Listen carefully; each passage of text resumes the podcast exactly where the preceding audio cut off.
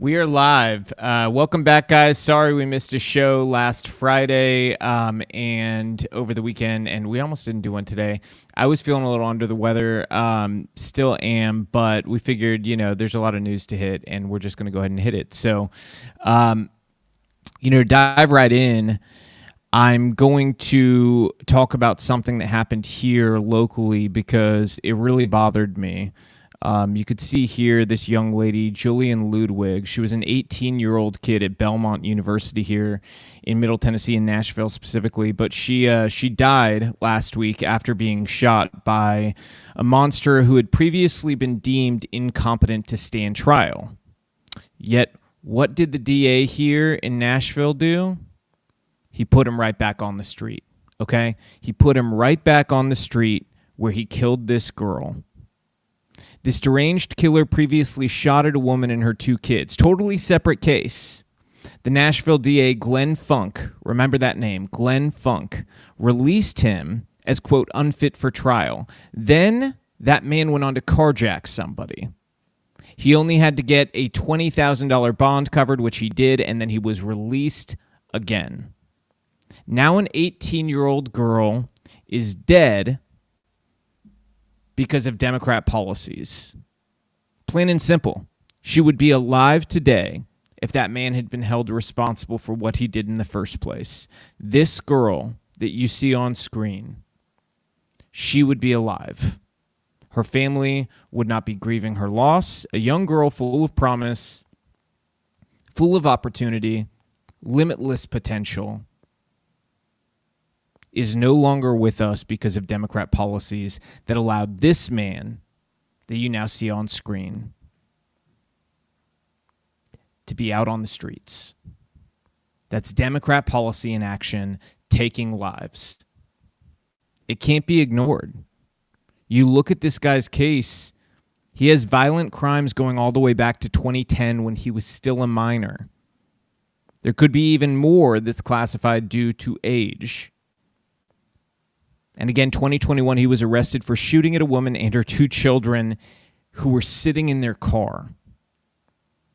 This young girl that was killed here, she was simply on the track. She was she didn't know this guy. She wasn't in an altercation. She was shot and killed for no reason.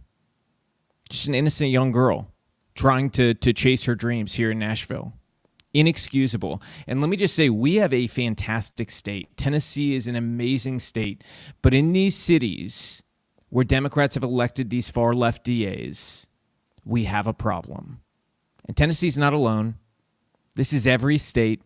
Every state with a blue city where the Democrats are electing these mindless, trash DAs. I don't have any, I'm trying to think of words that I can use without these platforms getting upset. Okay.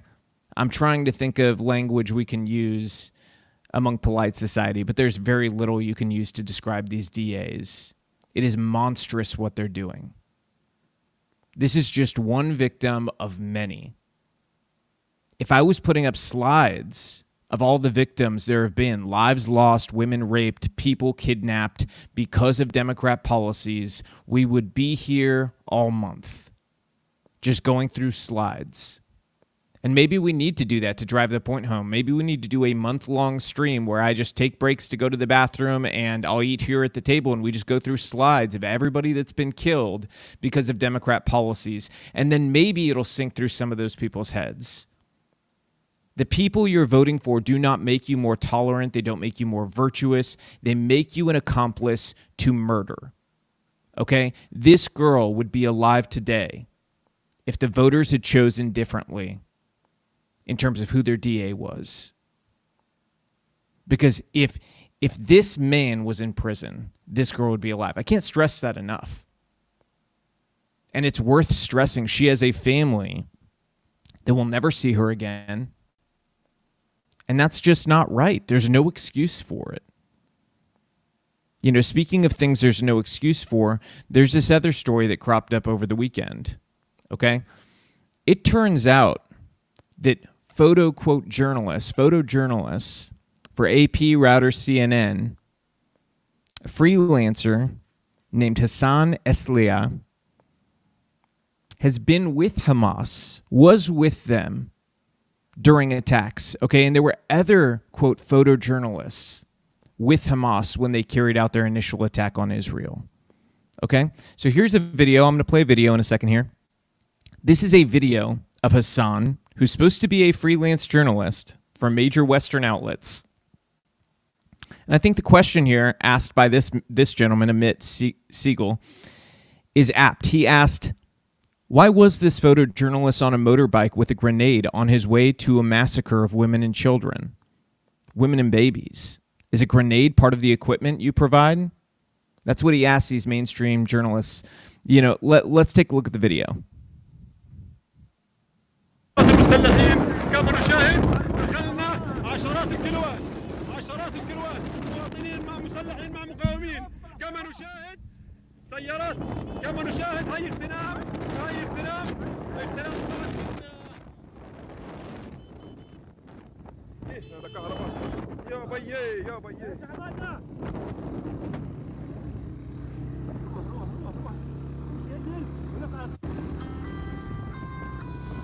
So, AP, CNN, Reuters, all the mainstream media outlets that have used photojournalists like this man here, I have a question. Are grenades standard issue? Do you, do you give them out with laptops and cell phones and cameras? Where exactly does a grenade fit in on the landscape of a credible journalist?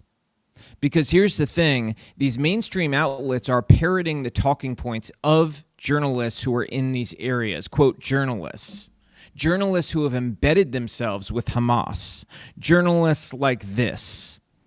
This is Hassan, again, an AP and CNN contributor, taking a selfie and being kissed by Yahya Sinwar, the head of Hamas in Gaza, and an architect of the slaughter that happened in October. Look at that. I mean, I don't know if I need to zoom in further so you can see these look like really good buds. Let's let's go camera 3 so people can see this. These guys look like close friends to me. Okay? I don't know about you, but you know, when I think journalism, I don't think journalists getting kissed by terrorists while smiling. That's not that's not usually the first thing that pops in my head. That's just me. I I don't, you know. Um and, you know, it's worth reminding y'all that the AP, as Libs of TikTok pointed out, shared an office space with Hamas and then pretended they had no idea. That's right. Over there in Gaza, they shared an office space with Hamas, the AP. Now they're denying that their journalist had any prior knowledge of a Hamas attack, despite pictures of him with Hamas infiltrating Israel. I want you guys to think about that. Really think about it. I mean, however much, th- this is sort of the thing I keep going back to. However much you think you should hate the mainstream media, you're going to need to multiply it by at least a thousand because it is much worse. It's just like DC, so much more corrupt than you can imagine. That is our media. I mean, in a nutshell, right there, they are parroting things. And look, this isn't me saying that, oh, Israel can do no wrong. I have said from the very beginning, I support Israel's right to go after Hamas, dismantle them, and destroy them. Okay? I do not support going overboard and killing civilians who don't need to be killed because I've always come from the operating procedure that, hey, if you're going to tackle terrorism, you need to ensure you're not creating more terrorists. Okay? So, how do you do that? Make sure that your killing is not so indiscriminate that the children of innocent people then cast blame on you and turn into terrorists themselves. And then you create such a large scale problem. I mean, you're going to be dealing with for decades, decades, and decades. So, yes, I would disagree with going overboard in any regard, but much of what you're seeing happen over there is the dismantling and destruction of Hamas. Hamas also makes this more complicated by hiding in civilian areas and areas that should never be part of a war, like hospitals, which has been extensively documented.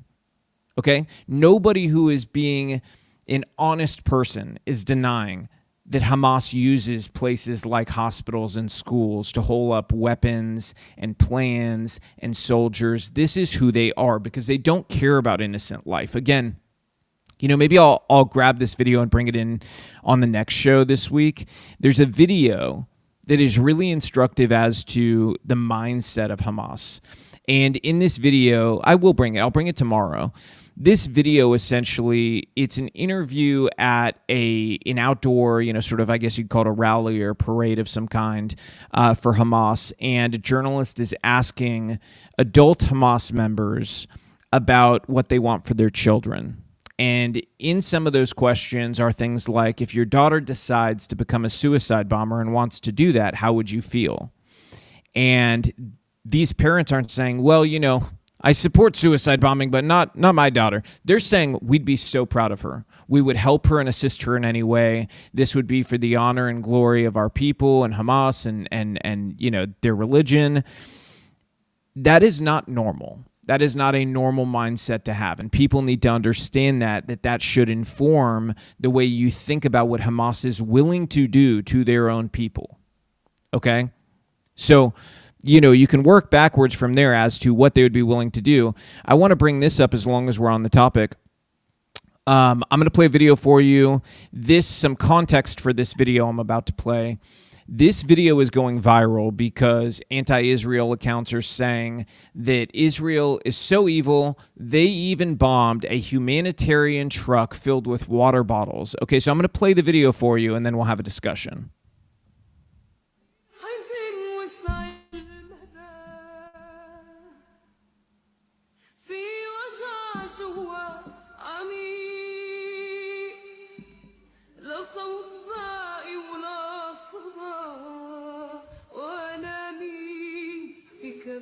All right, so you know what you didn't see there? You didn't see a blast radius. You saw fully intact water bottles, okay? Fully intact water bottles, no blast around, no smoldering anything, no fire, no destruction. You saw a bunch of water bottles that had fallen onto the ground. Okay. So I don't know what happened. I don't know if they tipped over boxes or if, if a truck just dropped them out of the load. But I can tell you this that's not a bomb if you bombed a bunch of water bottles, they would be destroyed. And you may have seen in that video, there's actually somebody drinking one of the water bottles. Clearly, there's not some major bombing scene that happened there. Okay? Despite corrections to this report and people asking some very good questions, like we are now hey, where's the smoldering anything? Where are the fires? Where is the evidence of a blast? Where is any sort of evidence of a bombing? You know, these people had the, this video and their posts go so viral. We're talking tens of millions of views across all different social media apps. And that has a real effect. And people might go, oh, well, it's just a video going viral on social media. This is what shapes the narrative about wars and about people, is what you can make people believe. And unfortunately, a good number of young people are believing this to be the case. And this is what people need to understand as much as you'd like to just say oh this other side they're radical they're crazy. The truth is is there's some very young impressionable people who are being pulled into believing that somebody would do this and if you're operating from the point where you truly believe that a country is bombing schools indiscriminately to kill school children, and you believe that they are bombing humanitarian trucks on purpose and refugee camps on purpose to strictly kill innocent people, of course you're going to think that's monstrous. But that is what, again, this goes back to the media, the same media that takes their reports from guys like this who are sitting there literally getting kissed by the leader of Hamas.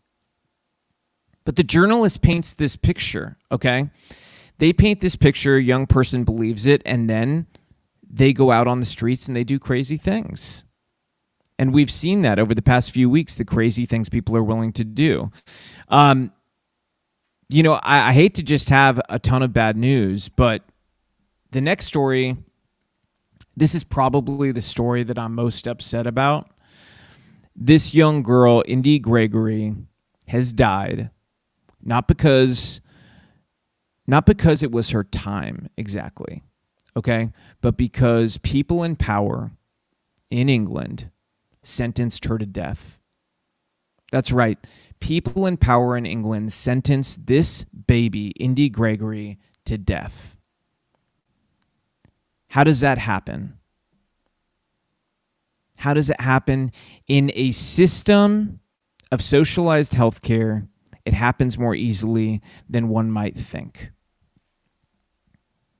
This girl was on life support.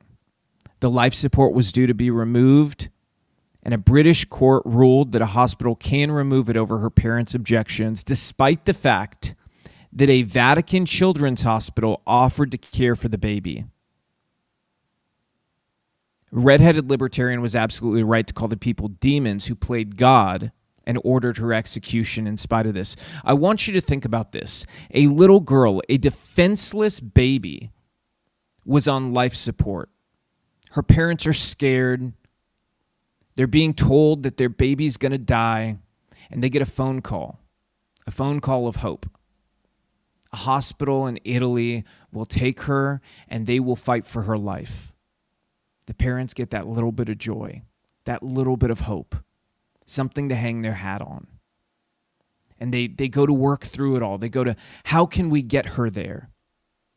Only to have the government say, no, you have no rights here. You can't decide what's best for your child. In our socialized healthcare system, we will be the judge and jury, the arbiters of deciding whether she gets to live or die. And we've chosen that she doesn't get to live. She's going to die. She is going to be executed because apparently her life was not worthwhile enough. Even more frustrating must be to know that they made an exception for a similar case for religious reasons for an Islamic family, but not for little Indy. Her life was not worth it. It did not matter enough to these decision makers in England. Her life support was pooled, and now she's dead. These are her parents. They fought valiantly for her life. She fought valiantly even after life support was pooled. She tried to breathe on her own. She tried to fight, but she couldn't do it with the with the help of the hospital in Italy, she very well and likely would be alive today. She would have had a fighting chance. But these people in England decided that these parents their daughter was going to die. That should never be in the hands of the government to decide. Never. Never, ever, ever, for any reason. And I don't understand what these people in England are doing. I really don't. I can tell you this the very next piece of news I saw was in alignment with this woke craziness. In the UK, cops also this weekend showed up at a woman's door to interrogate her for writing on X, formerly Twitter, that, quote, trans women are men and calling out the mutilation of children. This is a transcript of the interrogation. I'll just read you a little bit of it. Okay. Officer informs them that they're recording the interview. Suspect acknowledges this and they say, okay, do you use the social media platform X? And the suspect says no comment. It goes on with a lot of like, you know, information style questions about what is your account? What do you tweet? You know, blah, blah, blah. And then the officer begins to ask, look at this series of tweets. Here's these exhibits. It says he, him in the bio um, and you disregarded this. What did you mean by this? And they show another one that says, just your daily reminder that trans women are men. And the officer asks, What did you mean by this? And the officer says, Don't you think this could be offensive or a cause for alarm for anyone or distress? Suspect still saying no comment. I hate even calling her a suspect, but that's what the transcript says. And another one, it's the LGB and they cut off the TQ. And the officer says, What did you mean by this? Again, no comment. Another tweet that says, This period of time where people are mutilating children will be looked back in history with disgust. I'll be able to say that I never agreed with this. Officer says, What did you mean by that? Again, no comment. Don't you think that could be seen as offensive? And they continue. Another tweet says, anyone not getting their notifications, to which this person answered, none, none of them. They're shadow banned for saying that trans women are men. Again, no comment from the quote suspect. The officer shows another one saying, reality is transphobic. You retweeted this. A retweet.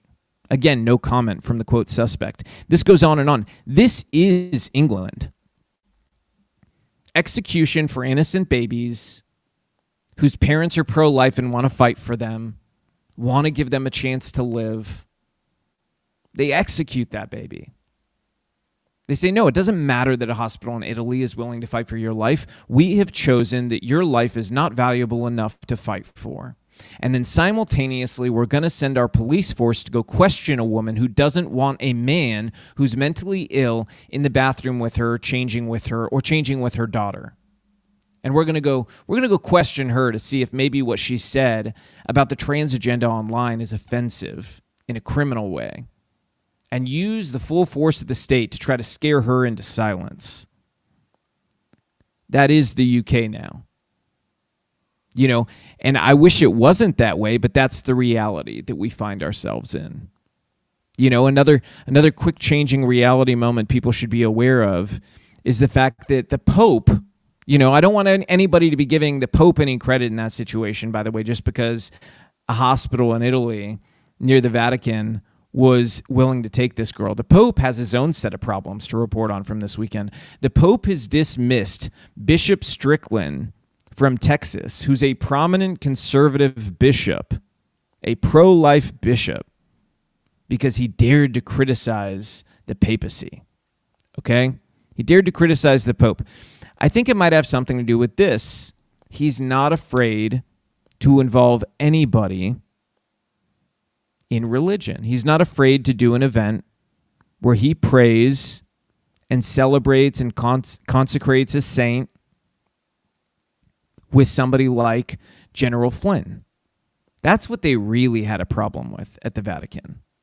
That's what really upset them.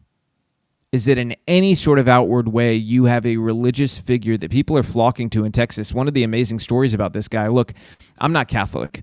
I was raised Catholic, but I can tell you, I knew of this bishop.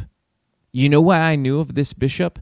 Because hundreds of families had moved to the part of Texas where he was because he had had such an impact on their life.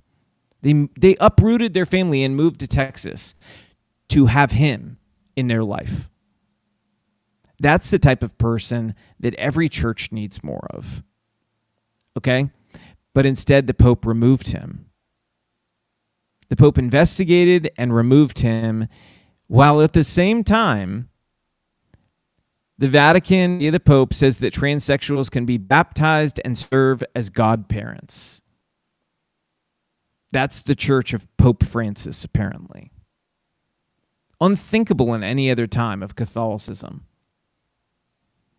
And to be perfectly honest with you, you know, my own sort of faith journey, being raised Catholic, a lot of what pushed me away was this agenda from certain Jesuit Marxist priests and that's the root of what Francis is. He's he's part of that sort of Marxist Jesuit um, direction of the church, and those folks had been taking over slowly but surely here, and you know, for my own kids, I want them to have a real deep sort of underpinning of a warrior mentality for for their God, for religion, for Jesus, and I didn't feel like we were going to get that um, any place but the church we ended up. And so for me, that was where we ended up. But I have, you know, a lot of a lot of friends who are Catholic, and they all have this same complaint: is this Pope is not acting Catholic in any way. You know, you would think a Pope should probably act kind of Catholic, and he doesn't. Everything he does is about politics and not just not just politics to try to intertwine with religion the way it should be because politics should be a part of religion. He's doing politics for the sake of politics for advancing leftism not for advancing a church ideal. He is doing it while negating the ideals of the church. He is cutting away at any conservatism in the Catholic Church and trying to replace it with wokeness. That is what Pope Francis has done, and it's why he got rid of Bishop Strickland in Texas because he was somebody who respected the practice of the Latin Mass, somebody who respected conservative values, is very outwardly pro life, and would push back when the Pope was doing things that were out of alignment with the Catholic faith. You know, the most dangerous thing you can be to the left right now is somebody who is willing to use your voice and step out of line. And this ties into the next story we're going to go into, which is what the FBI was doing. Because the FBI, similarly, is retaliating against people who do not fit their narrative, who are outwardly outspoken, or who are whistleblowers. So the FBI singled out agents who were former military and they were conservatives. You can see here in this story by Kerry Picket at the Washington Times. And the FBI tried to get her to pull this story, by the way, because it was not popular when this came out on Veterans Day. Whistleblowers have stepped forward to tell Congress that high ranking FBI officials are targeting agents for their political beliefs and trying to force them out of the Bureau, specifically going after former military members. The Marine Corps and other military veterans at the FBI are being accused of being disloyal to the U.S. because they fit the profile of a supporter of President Donald J. Trump, according to two new disclosures sent to lawmakers on the House Judiciary Committee. The Washington Times obtained copies of those disclosures. The whistleblower said that the FBI Security Division Deputy Assistant Director Jeffrey Veltri and Assistant Section Chief Dana Perkins specifically went after Bureau employees who served as Marines or in other military branches. They retaliated against the agents by stripping them of security clearance, which sidelines them on the job and pushes them toward the exit, according to these disclosures. The whistleblower disclosures charge that Mr. Veltri and Ms. Perkins either declared or attempted to declare the Marine or other veterans as, quote, disloyal to the United States of America in these cases, there was no indication that any of the individuals had any affiliation to a foreign power or held any belief against the United States. And here's a key point to understand this, okay? Because I said this from the very beginning of COVID mandates. I said these are a political litmus test. These are a way to strain out people who have beliefs that the Biden administration and Democrats do not want in government. It was the one of the very big points about the mandates the Democrats loved is it was going to help them identify and root out anybody who had an ideology that they disagreed with. Because those are the people that pose a threat to you consolidating power. So that's exactly what you see happening here. Miss Perkins and Mr. Veltri also considered not wearing masks, refusing to take the COVID vaccine, and participating in religious activities is showing that an employee was a quote right wing radical and disloyal to the United States. Okay?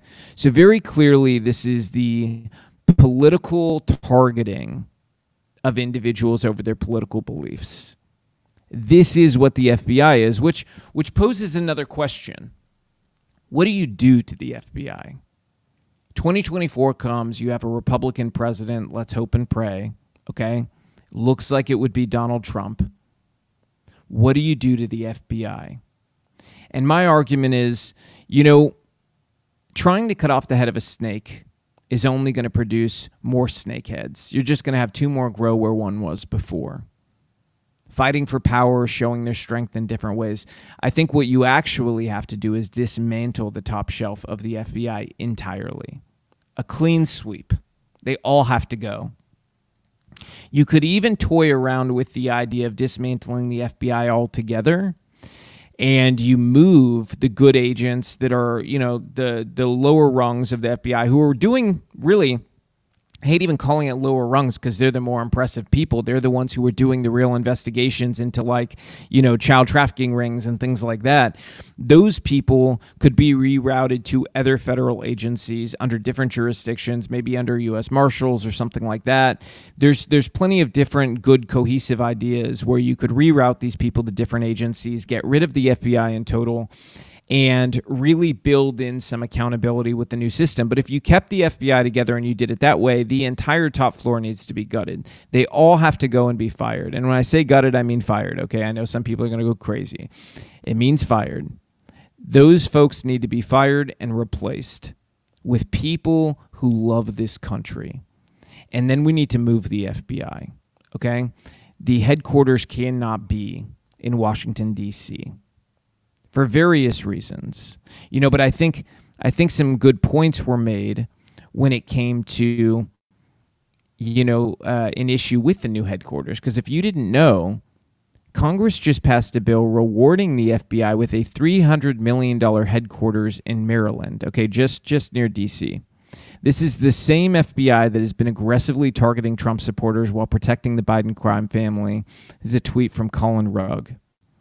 Republicans, who oftentimes like to pretend that they want to reform the FBI, decided to take a break from the false outrage and reward the corrupt Bureau. That's 70 House Republicans that voted in favor of rewarding the FBI. Of course, all the Democrats did, but 70 House Republicans joined them to make sure this passed to hand the FBI $300 million. And you know what's interesting? Very interesting point that Mike Cernovich pointed out, okay? That there was actually a big story just the day before this vote about a high profile raid of a brothel involving DC elites, involving politicians and people within the administrative state and things like that. Okay? Very next day, they have a vote on the headquarters of the FBI. Do you think that that is a coincidence?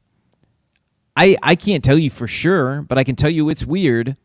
It's very weird because, as Cernovich notes, in New York City, LA, Seattle, Oakland, they have literal streetwalkers. Okay, so you've got prostitutes on the corners of a bunch of different streets here in America, and you don't see the FBI raiding those streets. You don't see it happening. But what does the FBI do? They raid this quote high profile brothel where they have politicians as clients. And the very next day, they take a vote on a new headquarters. And they get a shocking number of 70 Republican House votes to pass this bill so that they can get their new headquarters that is going to be larger than the Pentagon. Okay? Actually, correct myself. This vote was the same day. So the news story comes out in the morning, vote happens later in the day. 70 House Republicans voted to give the FBI 300 million to build a new headquarters larger than the Pentagon. I just have to say it again and again because it sounds insane given everything that we know. And I guarantee you these 70 have fundraised off of the idea that the FBI has acted corruptly. I can guarantee you their fundraising arm has done that. They probably don't know because they do very little of that stuff. But I bet that they, you know what? I bet they have actually. I bet they have done news hits about this very thing. Because I get asked to do news hits about the FBI. So I'm sure members of Congress are being asked, okay? And and this this is this is the FBI. I mean, there's no better way to describe them than this story. There's really not. That's what the FBI has become. And that is entirely a reflection of the leadership of the FBI, not the agents doing investigatory work. Okay? There's tons of good ones who are fighting the good fight that want to do the right thing, but there are some really corrupt individuals. And having the FBI in DC is a massive part of the problem. Anywhere near DC, they should be so far away from DC it's not even funny. Okay. They need to be in real America. Okay. Outside of the political bubble of DC where it's 90% Democrat. Okay. Because I want everybody to remember this. All of these agencies that are all headquartered in DC, they are staffing from a city that is about 90% Democrat. Okay.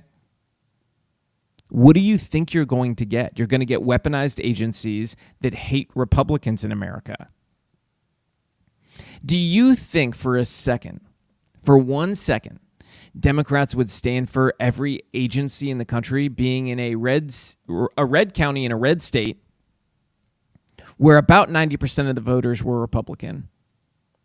Do you think they would stand for that for one second? Democrats would go crazy if we did the same thing and stuck every agency involving the government in counties where you had massive swaths of voters who were Republican and just a tiny, tiny bit who were Democrats. They, they'd lose their minds. They would never allow this. And you know what? Shame on us. Shame on our party. Shame on our politicians. Shame on the party apparatus that has allowed this. It should have never been allowed. We should have never allowed the government to grow to this place. We should have never allowed these agencies to all be headquartered in this incestuous circle in DC where the money changes hands. Here's the thing we're talking about in that area of political power. These are the richest places in America, and they produce nothing but lies and corruption. They're not a manufacturing hub. They don't make some cool battery or something. They, they don't they don't make anything worth anything. They produce corruption. They produce wars. They produce strife and division in our country. And yet we're talking about some of the richest places in our entire country. Where is that money coming from? Well, I think it's pretty clear. It is coming from our pockets, and these corrupt people think they can get away with it forever. That's the truth. That's where we really are. In fact, a good example of this, I want to show you a tweet. This is from November 3rd, 2020. This is a tweet from me where I said, This is third world country BS. Do not leave your ballot with anyone who says they will scan it for you unless you have no other choice. Stay and make sure your vote is counted to stop the steal. And this was a retweet of a video where election workers were claiming the voter machines were down in Scranton, Pennsylvania, and workers told voters that they could fill out a ballot and to leave it with them, they'll scan it later. Okay? Why am I showing you this tweet? because I recently was informed that this was one of many tweets of mine, many posts of mine across social media that the US government tried to have censored during the election. This tweet was attached to an EIP ticket. Specifically, the EIP was the third party arm being used by DHS, CISA, and other government agencies to try to shut down American citizens. They did it under the idea that this was misinformation, okay? Not that this didn't happen in Scranton, Pennsylvania, but that my tweet was disinformation of some kind, okay? Read that tweet. It is number one, my opinion. I am stating and asserting the only thing I'm asserting as fact is that this is third world country BS, which it is. But that's still an opinion. This is all protected speech. There is nothing about this that is not free speech. The government has no right to try to request that this type of thing be shut down. I am saying something any sane person would say stick around until your vote is counted. Make sure that you have seen it scanned through. I do that every year. It should not be a problem. Okay? That is how corrupt our government is, down to a micro level of trying to silence a citizen for trying to encourage people to number one, vote, but number two, stay and make sure your vote is counted. Okay? I want you to really think about that. That's where we are. And, you know, at the same time, don't miss what's going on in left left left wing media, okay? You can't miss that. I intentionally keep my eye on what they are saying in left wing media because I want to understand how they are priming their audience for things in the future. And I'm seeing things like this. This headline from The Nation says military affiliation is today the single strongest predictor of extremist mass violence in America. Okay? Which, let's be very real. Okay? the largest mass violence in America is taking place through gang violence in Democrat run cities. Okay. And I don't think they want to talk about the single strongest predictor of that crime. This is all made up. What this is is priming an audience for purging conservatives out of the military under the guise that they're extremists. We're already seeing it happen in that story I showed you earlier via the FBI. They have been priming this. In fact, when Lloyd Austin came into power at the DoD, he immediately named somebody to work on this very issue to root out quote extremism. And you know what they focused on? They focused on people with right wing beliefs. Okay? This is all priming the left to not just accept this, but to cheer for it, which is why I don't mind when the left boos in my direction because I have seen what makes them cheer. And frankly, it's disgusting and it's evil. So I don't want their cheers. I'm happy to have their boos. And you should be too, because what they're priming for is horrific. You know, and while all this is going on, I just, I've got to stop for a funny story. Okay. Dwayne Johnson, better known as The Rock, says that political parties both came to him and asked if he could run for president and showed data proving he would be a contender. It was one after the other, he said. To be clear, what he's talking about is saying that the Democratic Party and the Republican Party came to him separately, one after the other, to see if he would run for president. Okay. And that is so on the nose of politics that I actually believe him. I believe that they did that because that is both parties in a nutshell. They want an actor to be a puppet that they control so that they can continue this uniparty disaster that has forsaken our country. So, yeah, it fits. I mean, that totally fits. There's nothing about that that's surprising to me. But you know what? I think they're going to be surprised. I think the elite who are trying to do things like this are going to be surprised. And you know, as much as Trump has faults, he has become a vessel and a vehicle for how angry people are at the elite, how angry they are at the government, because, you know, at least they know he's different.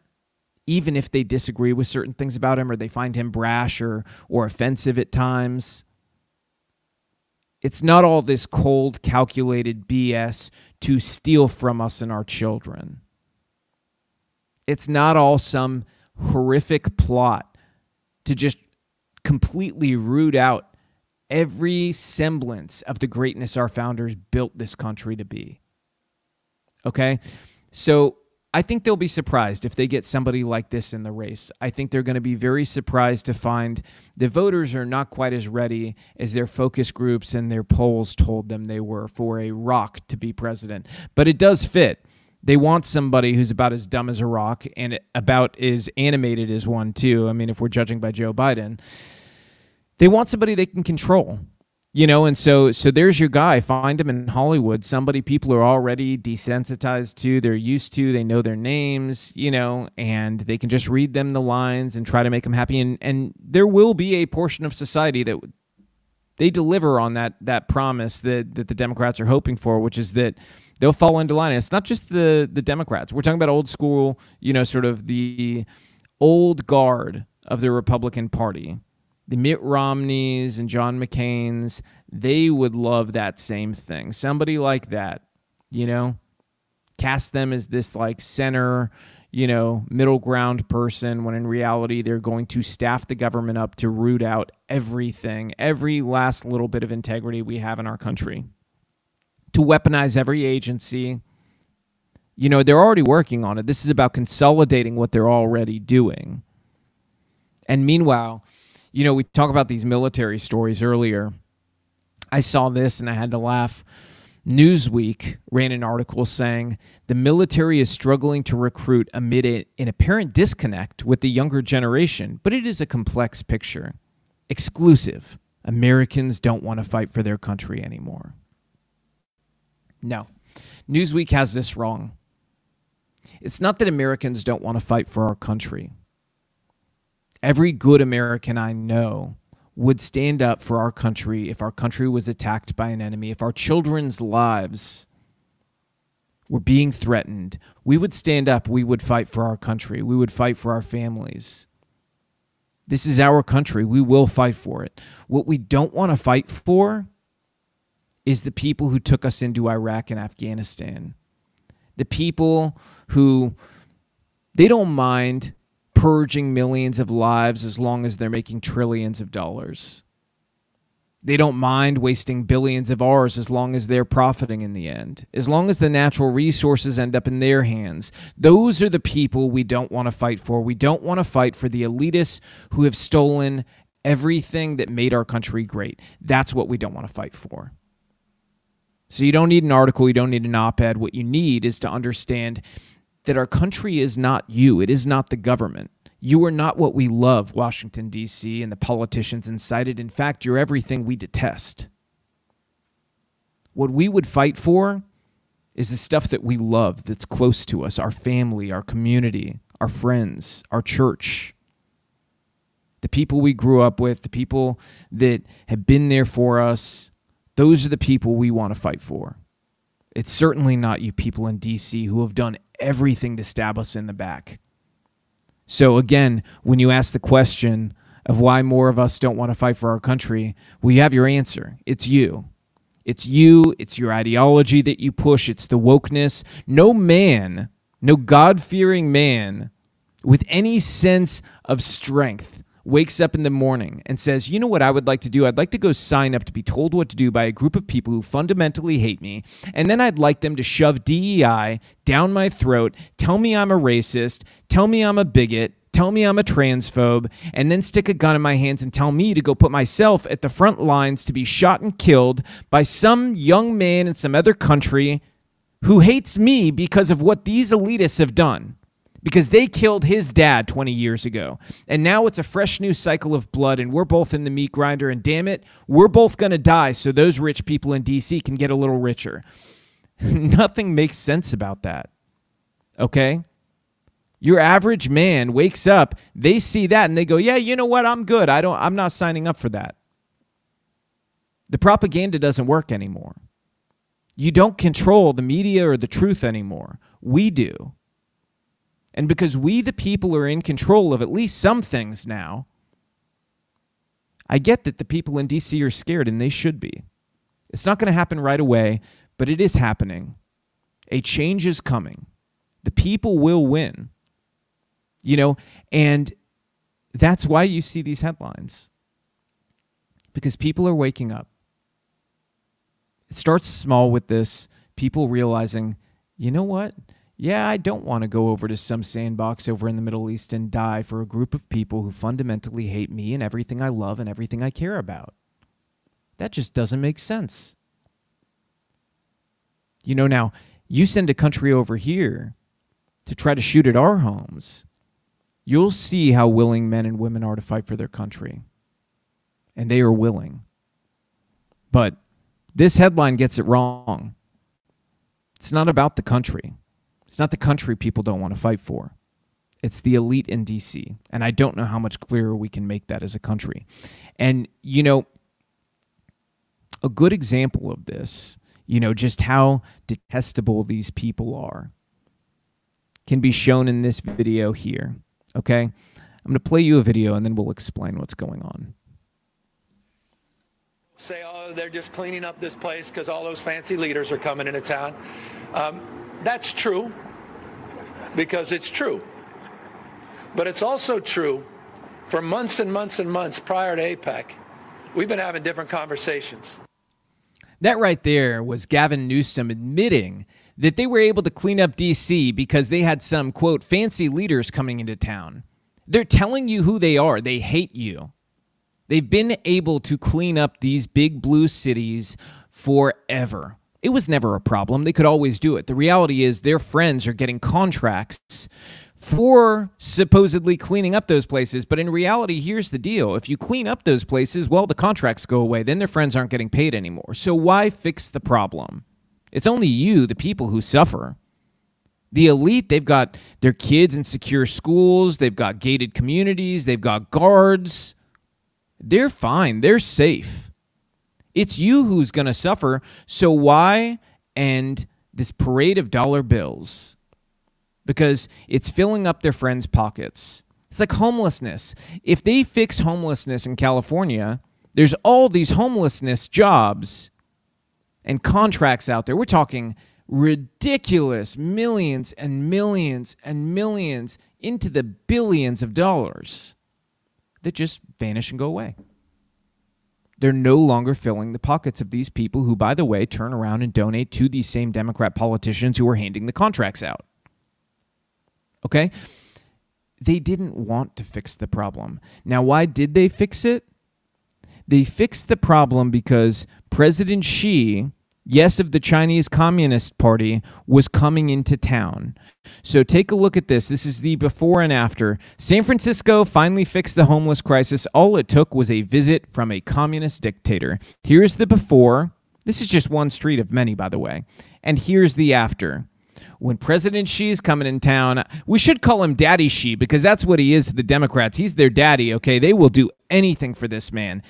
They got they got the whole place cleaned up. You know, it's like if you have somebody like like you know your grandma coming over to visit you know you want to make good impression so you clean up you know? Pretend you're in that first apartment you ever had you know your grandma's coming over you want to impress her so you clean everything up. That is what they do for daddy Xi they, they don't want daddy Xi to think they do a bad job so they get it all together for him okay? But not for you not for the american people not for the citizens who live there, who, by the way, there's no love lost, okay? A lot of the voters in San Francisco, I could not disagree with more, okay? A lot of them have detestable politics and deserve everything they're getting because they voted for this. However, there are some good people there. There are still some conservatives who tragically live in these places. And you know what?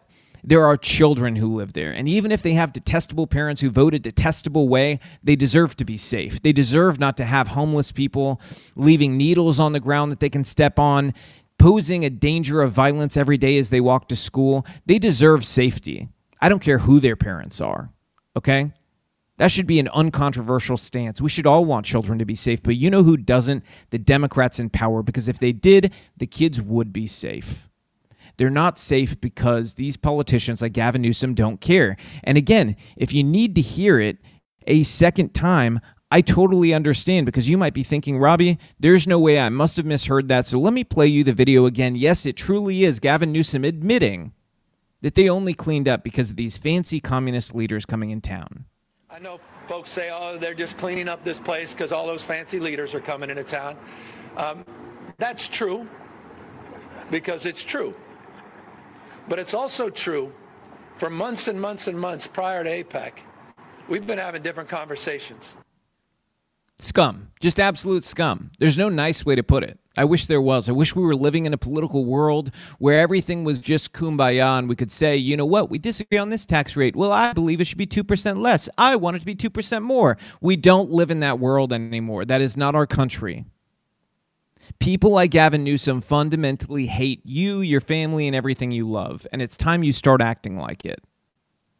You know, I'm maybe in a tough love mood today all the news out there and seeing, you know, especially that little girl being essentially executed in England, it really is eye opening. It lets you know how close we are. We are on the precipice of that here in the United States, where the state says, Nope, we're overruling you, parent. We are going to have your child executed. I mean, I just fought this during COVID. I was the spokesperson for a family where the child is six months old, a baby, was being denied a heart transplant because they wouldn't get the COVID vaccine. Think about that. We're on the precipice. We're not far away from the reality of Indi Gregory, who was killed in England because the government overruled her parents, who had found an Italian hospital who would fight for her life. But the English government said, you know what? Now we're good. We're pulling the plug. Like that's, we are not far from that here in our country. And people need to wake up to that fact. I mean, if that's not eye opening enough, look at our streets in America. Okay? Over the past two weeks, three weeks, you have seen the left mobilize in a way you have never mobilized. Okay? We are talking tens of thousands of people in each city hitting the streets, waving Palestinian flags, giving aid and comfort to Hamas. And look, here's the thing have there been innocent people who've died as a byproduct of this battle? Absolutely. Is it horrible? Absolutely. Do I ever want to see a child hurt? No. No, I don't. There's a reality that Hamas did this. They chose to go into a sovereign country, slaughter over a thousand people, kidnap hundreds more, rape women, slaughter them afterward. They chose this.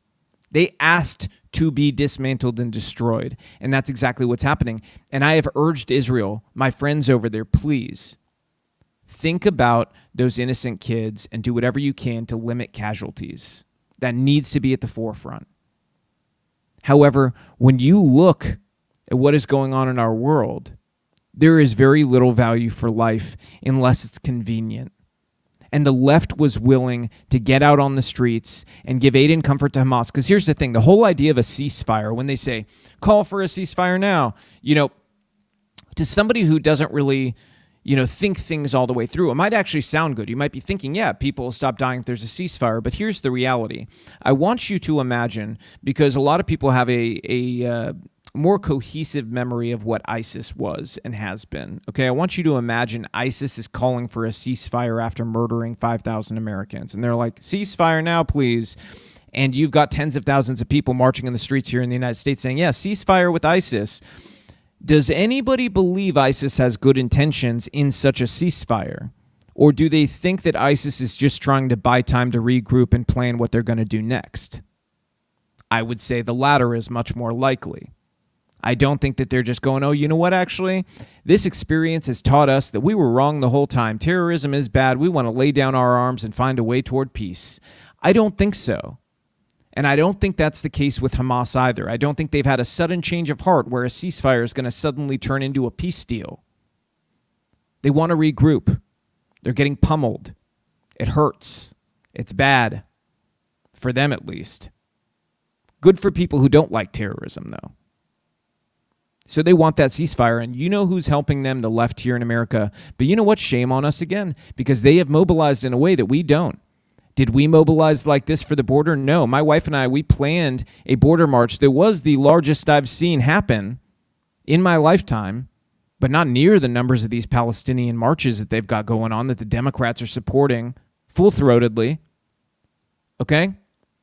Did you show up in protest for the mandates did you protest when they were forcing masks on kids at school? I know a lot of my audience did. But by and large, a larger group of people who knew it was wrong stayed home.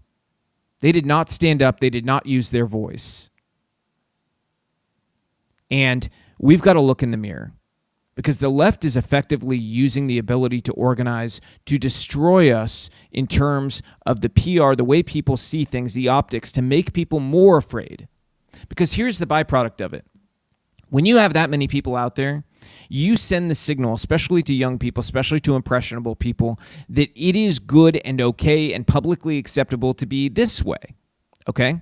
Which right now is pulling down the American flag in the middle of a busy city and screaming and shouting for the murdering of Jews. That's what's going on at these rallies. Okay? On the flip side, if you're out there and there's tens of thousands of you in a city, and you are standing up for the sanctity of life, or you're standing up against mandates, or you're standing up against big pharma, or you're standing up against whatever issue it is, our overrun border, maybe. Suddenly it becomes more publicly acceptable for people to branch out and admit how they feel about that. So use the power of these things effectively. Organize something if you haven't before. Get your friends and family together. Stand up for something. Or you know what? Just accept that invitation the next time that busybody in your area says, Hey, I am planning a rally to stand up against this issue. Because you know what? That busybody is not just a busybody. There's somebody who deeply cares about their country and is afraid of what they're going to leave for their children. The least you can do is show up. Support them in some way you know, and among a lot of this bad news, um, I do want to share, you know, one thing that really, really made my day.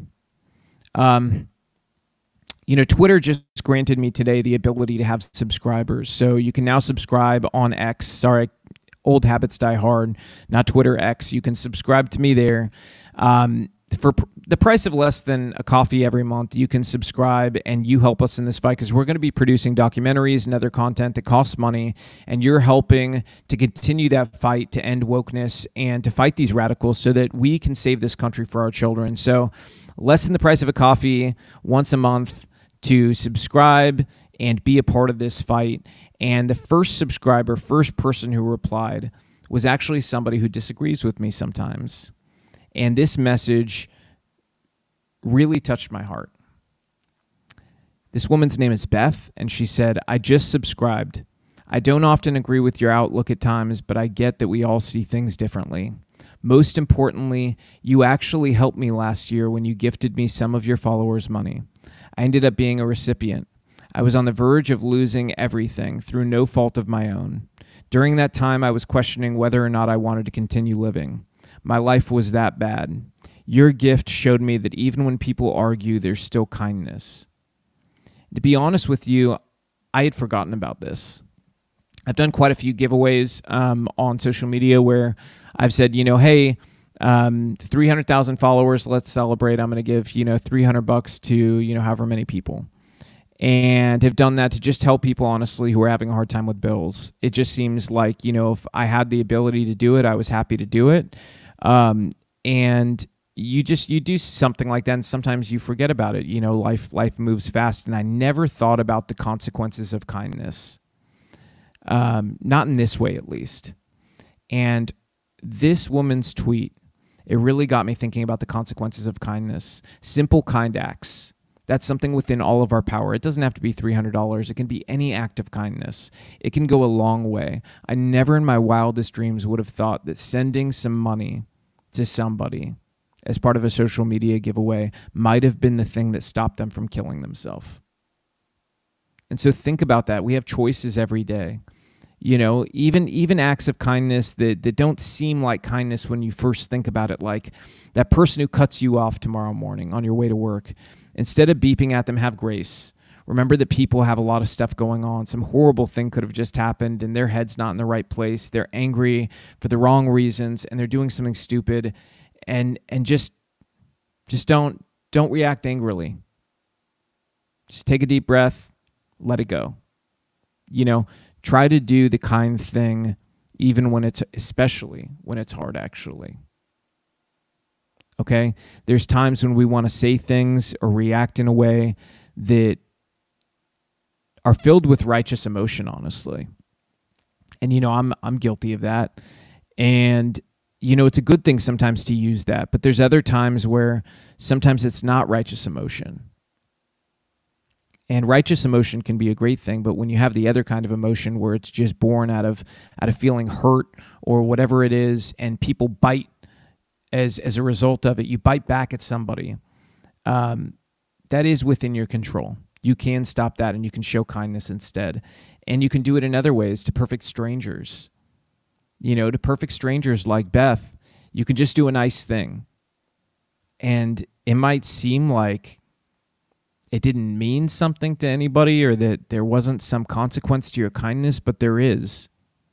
There are other Beths out there who are at a low point where your small act of kindness might be the reason they don't kill themselves. And I think that's a beautiful thing that our kindness has that type of power. Um, Another thing I wanted to talk about today is uh, what's going on with the Trump family. Uh, Donald Trump Jr. is a friend of mine, and I think he's a wonderful person. I think the world of him. I think he's a great, great guy. And I, I want to play you a video of him in court today, and we'll discuss it after sons, the Trump organization, did not try to have this conspiracy to defraud banks and insurers uh, to get special rates on their properties by inflating those financial statements. Now, if you remember, Don Jr. was on the stand as a state's witness just about two weeks ago, and he distanced himself from being, you know, one of the top heads of Trump organization and preparing those financial statements. So when he takes this. So, first of all, I hope you saw what I was trying to display there, and it wasn't the jabbering of the CNN analysts who don't know anything and are just parroting the lies of the people who tell them what to say. It was the fact that you start with Donald Trump Jr. on camera and you see the camera go over and pan to Letitia James. Okay. This woman is, you can see very clearly, an obsessive stalker. Okay it is so clear. It's like you would have to be crazy not to see it. This woman is obsessed with the Trump family, and it is unhealthy. Okay. The Democrats have essentially empowered a stalker with prosecutorial power over her victims, the people she's obsessed with. Okay. When you see that camera go over to her and she realizes she's on camera, you see this big Cheshire cat grin on her face. She is so happy about what's going on. Okay it is disgusting. By the way, this is a a case that let's pretend it was was a legit case, which it's not. This is totally bogus, but let's pretend this is a real estate civil fraud case. People in her position as AG do not show up to cases like that every day. She is showing up because this is a political prosecution. It's all based on BS. Anybody who knows real estate understands this is BS. I have talked to people who hate Trump beyond your wildest dreams of hating Trump who have admitted, yeah, this is kind of bogus. I mean, the whole thing is about property values, and that's obviously something that changes from person to person, you know, and you've got different people going and, and looking at it and assessing the value of it. You can come up with two wildly different values. If I hired four assessors right now to come and do an assessment of my home to see how much it's worth, I would get four different totals. If I told them nothing, in fact, if I told them that I had an offer for X amount. Like let's say I told one I had an offer for, you know, an amount that was 500,000 more than the other. I would likely get my house assessed at a price that was around that price because that's they work off of a system where they're trying to get loans done and things like that. None of it is very um you know, I don't like the way it works. I think it's it's it's kind of strange, but it is the reality of how real estate works. So you can have totally different ideas of value from person to person, bank to bank. And the banks had a duty, a fiduciary duty to their shareholders to check whenever engaging in a large deal to ensure that what was being told to them was accurate. Okay. And nobody raised a red flag. In fact, nobody lost money on these deals. That's what's crazy. Okay. Nobody lost money on this. They paid up. The Trump org paid their loans. That's what's nuts. This is just searching for a crime that does not exist. Okay? That's what the Democrats are doing. And again, you know, I think it's uh it's worth mentioning the obsession. Cuz that's really what's at the root of this is is an obsession and a lot of folks like this AG in New York that are on the Democratic side just have an obsession with the Trump family. Um, I do want to mention, you know, I saw a message before the show today, somebody asking if they couldn't subscribe on X, you know, how else could they support the show? Another way you can do that is go to bravebooks.us, get um, the children's book that I wrote. It's called uh, Pirates and the Problem with Power. You can get that for your kids or grandkids this Christmas. Um, and a portion of that goes on to helping the show. Um, or you can go with Patriot Mobile to switch your phone service provider to Patriot Mobile. You get the same great service that you would at any major service provider. You can keep your phone, keep your phone number. You're just switching your service provider. And Patriot Mobile invests a little bit of that money every month they get from customers into the things we actually believe in. So instead of supporting woke causes by virtue of supporting one of these major corporations that engages in all the DEI and wokeness, you would now be supporting a cell phone company that is in alignment with our conservative beliefs and is helping flip school boards all across the country. They have shoveled hundreds of thousands of dollars into that very successfully. I can't tell you enough um, what a great idea it is to switch to them. Use promo code Starbuck and you're going to get free activation on your phone lines. And um, that's another way you can support the show because they are a supporter of the show. And the other way, obviously, is subscribe on X. You know, that's a cool new feature and that's that's a great way to support the show. Just go to my page on X, and you'll see the subscribe button there, and you can help support the show. Um, I do want to. We've got only a couple things left. I want to uh, warn folks about. One of them is, um, actually, we'll get to the warnings in a second. I want to talk about this story real quick. So I saw this from the New York Post. Some migrants are fed up and heading home because the American dream doesn't exist here anymore. Okay. Um, and the subtext to this is a bunch of them are leaving Chicago because they got sent to Chicago and they didn't realize what a hellhole Chicago had turned into. So now they want to go back to Venezuela. Okay. And this actually it it furthers and emboldens a point I've been making for a long time. I think that a lot of folks are sort of divorced from the reality of like what's going on in the world. I have traveled all over the world. Okay, I've had the um, you know blessing in my life to be able to do that, and I can tell you right now. Let's take Mexico for example. There are massive swaths of Mexico that are much safer than cities like Chicago. Okay, massive swaths, huge areas of land people can go live in that are much safer than living in Chicago. Okay, that's just the reality never could have been said 50 years ago. Okay, 50 years ago, that would have sounded ludicrous. It is absolutely the case now. El Salvador, a place synonymous with crime, now massively safe. Massively safe place. The vast majority of the country is safe, and you would be much safer living there than living in Chicago. Okay? Think about that. Like they are a country legendary for how violent and horrible their gangs are, and they are safer than Chicago is. And they've got a good president now who's throwing those monsters in prison. So that's a good thing. Meanwhile, Chicago has a far left crazy mayor who's digging that city somehow deeper into hell. Um, our show tomorrow, by the way, is going to be a large part my case for why Tucker Carlson should be vice president of the United States in 2024.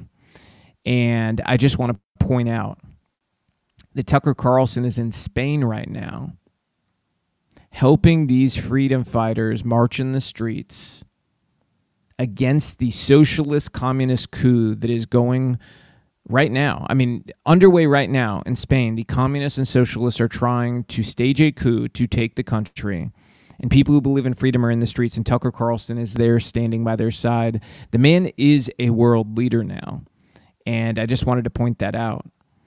Um, you know, I kind of jumped away from this for a second, but on that that note of Chicago crime, it's not just Chicago. This is big cities in general. This is from Washington D.C. This photo you see, this is a CVS.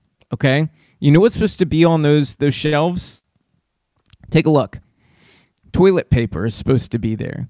Instead, you have to press a button to talk to an attendant to pick your toilet paper and they'll go to the back and get your toilet paper for you. Do you see these? They, these are framed pictures of toilet paper because they're so god awful, ridden with crime, that they can't even have toilet paper on a shelf without it being stolen. So they have picture frames showing photos of toilet paper that you then push this button over here, this handy little button, just push that, and then tell the attendant, hey, could I get some could I get some toilet paper, please?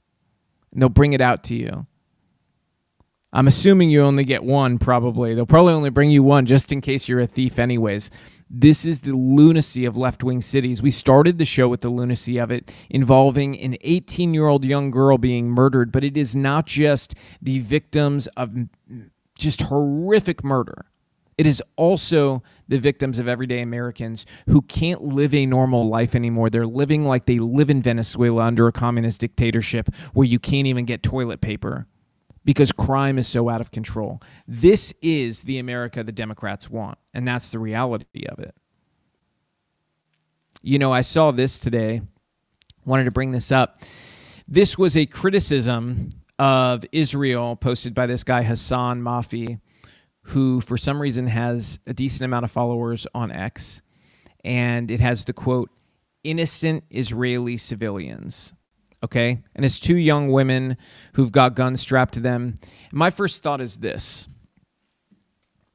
I'm not sure what he's criticizing because these young women, these young women just saw other Israeli women who look just like them being paraded in the back of trucks, lifeless after being raped and murdered by Hamas. What the hell do you think they're going to do? They're going to try to protect themselves so they don't end up in the back of a Hamas truck as some sort of war trophy.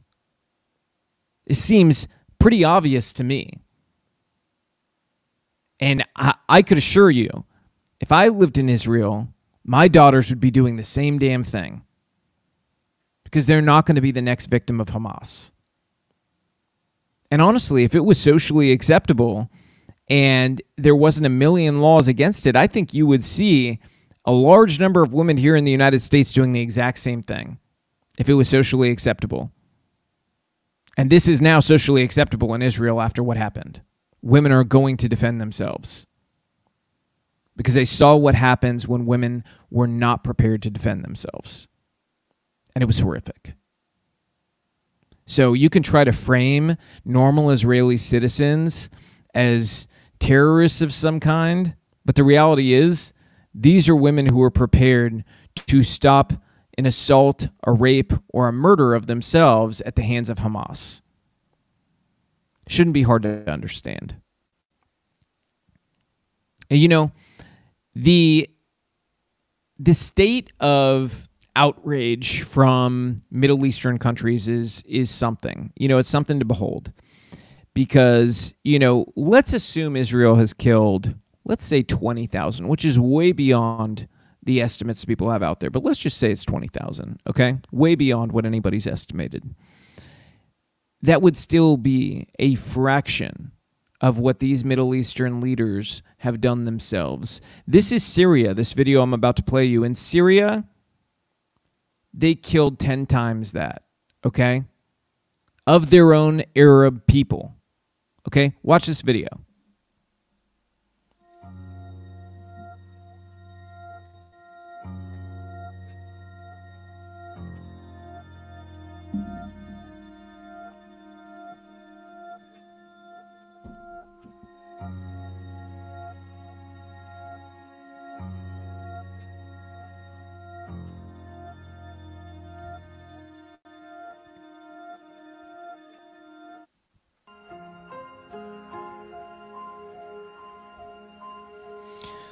That's what they did to their own people, okay? And this isn't just Syria. This is all over the place in the Middle East. Um, I'm not buying the outrage from these countries. What it really is is that the the things going on there provide an excuse for them to hate Jews more, okay? Which is sort of central and core to a lot of what's going on there.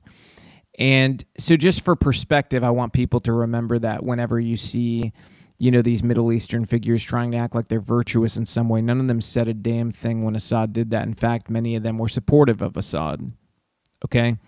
So, you know, and I, am not saying that everything Assad did was horrific or whatever. I'm not casting even value judgments. We're not here to go over the the war and what happened in Aleppo or any of that stuff. Okay? We don't need to. We're not going into that right now. It's to make the point that no matter how you cut it, whether you think what he did was horrific, grotesque, dictatorial, or whether you think, oh, it was justified in some way. I don't think there's any justification for it, but let's pretend some people think that way. Doesn't matter. Either way, he killed far more people, not even close, and there was no moral outrage from anybody in the Middle East, okay? I mean, it was very limited. Now those same people are all locking arms, you know, because it provided an opportunity for them to go after Israel, which all of them don't want Israel to exist, if we're being real, okay? That's that's the reality of the Middle East. A bunch of those countries do not want Israel to exist. Fundamentally, they do not want it there. That's extinction. So of course there's going to be good people who stand up and say no that's that's that's not okay. Okay? But that is what Hamas did is they provided this sort of excuse to those countries to be able to do that and further their hatred of Israel and the Jewish people, which is why, you know, I think you you find so many people like myself are standing up and voicing that Israel does have the right to defend themselves. They do have the right to take down and destroy Hamas, you know? And I think that there's a way the world wants to make everything black and white. They want to make it, you know, yes or no. They don't want any nuance. And the truth is you're capable of nuance where you say, yes, they have that right to defend and dismantle Hamas. No, I'm not okay with indiscriminate killing of innocent children. Okay? That's not hard to do. Everybody should be able to do that. But for some reason, they think if you say that you're okay with Israel going after dismantling, and I mean dismantling Hamas, that you're somehow okay with with indiscriminate killing of every child in you know this area I mean, it's insane, but that's that's what they're trying to say is that if you believe in that right of defense, you believe that other thing, and that's just not the case. Nuance is allowed. People are allowed to have complex opinions. It's not even that complex. It should be pretty much a no-brainer, but I guess to some of these people, it is. Um, you know, last thing for today is a warning, a warning of sorts, I would say. This, what I'm about to show you, looks like to me the neocons' greatest dream. Okay? I mean, it is an avenue to war with Iran and killing President Trump. That's what this looks like to me. So I'm going to play the video for y'all and we'll discuss real quick and go out. And I'm sorry I didn't take calls today. Um, we'll try to take calls tomorrow let's let's play this through. This video was posted online by a channel affiliated with Iran's Revolutionary Guard. It vows to kill former American government officials, including President Trump, to avenge the 2020 U.S. assassination of the terrorism mastermind Qasem Soleimani. Threats like this have been deemed credible enough that several of these officials have been under round the clock protection, including. So, what do you think that means? Okay. If Iran, who, by the way, they did apparently, according to this report, try to hire a hitman to take out one government official, okay, that was in the Trump administration. If in fact they did this, if in fact they killed President Trump, what do you think the end result would be? Even the Biden administration would pretend we will defend an American president, and they would go to war with Iran in two seconds flat. Okay? They are lusting for a war with Iran, lusting for it. So, like, this this is the perfect avenue in their mind to get that. So I would just say I think President Trump's security team needs to clamp down extra hard and make sure that there is no opportunity for any bad actor to do this because this looks like the deep state's dream. It looks like neocon's dream. Honestly, frankly, it looks like Iran's dream too.